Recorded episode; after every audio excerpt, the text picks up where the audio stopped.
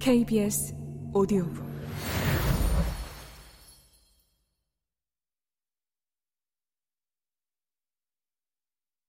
돈키호테.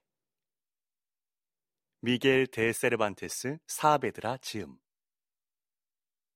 세 번째. 돈키호테가 기사 서품식을 치르는 우스꽝스러운 방법에 대하여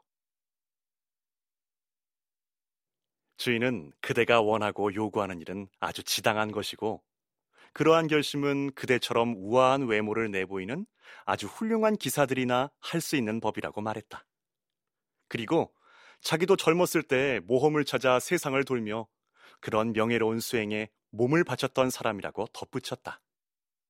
그는 악당과 불량배와 떠돌이들의 천국인 말라가의 페르첼레스, 리아란의 섬들, 세비야의 콤파스, 세고비아의 아소게호, 발렌시아의 올리베라, 그라나다의 론디아, 산루카르 해변, 코르도바의 포트로, 톨레도의 벤티아스를 비롯한 여러 다른 곳들을 두루두루 돌아다니며 날쌘 발과 날렵한 손으로 애꾸눈이도 많이 만들고 과부들도 많이 유혹하고 처녀들도 많이 범하고 후견인들에게 맡겨진 미성년자들도 많이 속이고 해서 결국은 에스파냐에 있는 거의 모든 관청과 법정을 들락거렸다고 말했다.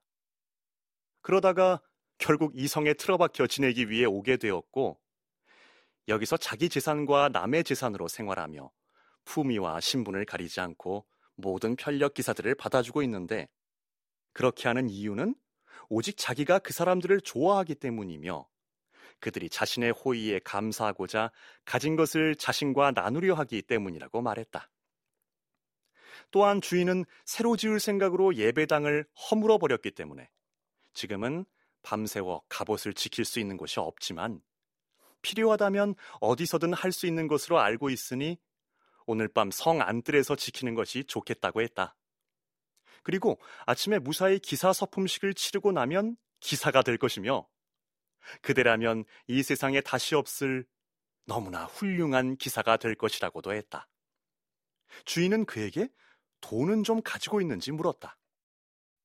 돈키호테는 일전 한 푼 없으며 지금까지 자기가 읽은 기사 소설에 돈을 가지고 다니는 편력 기사는 한 사람도 없었다고 했다. 이 말의 주인은 돈키호테가 뭘 잘못 알고 있다면서 그런 이야기가 책에 없는 것은 편력 기사들이 돈이나 깨끗한 속옷 같은 것을 가지고 다니는 것은 지극히 당연한 일이라 굳이 쓸 필요가 없었기 때문인데 그걸 보고 편력 기사들이 돈을 가지고 다니지 않는다고 생각하는 것은 큰 잘못이라고 이야기했다.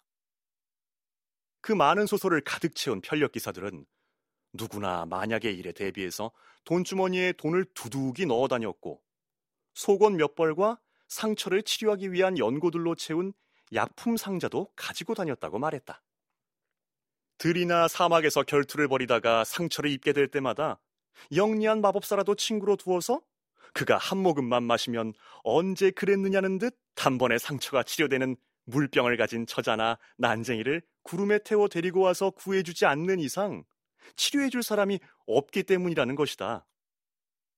그런 방법이 없을 때는 옛날 기사들도 자기 종자들에게 돈이며 실이며 치료용 연고 같은 필요한 물건들을 준비하게 했는데 종자가 없을 때는 기사 자신이 아주 얇은 자루에다 이 모든 것들을 넣고 아주 중요한 다른 물품인 것처럼 사람들 눈에 거의 띄지 않는 말 엉덩이에 싣고 다녔다고 했다.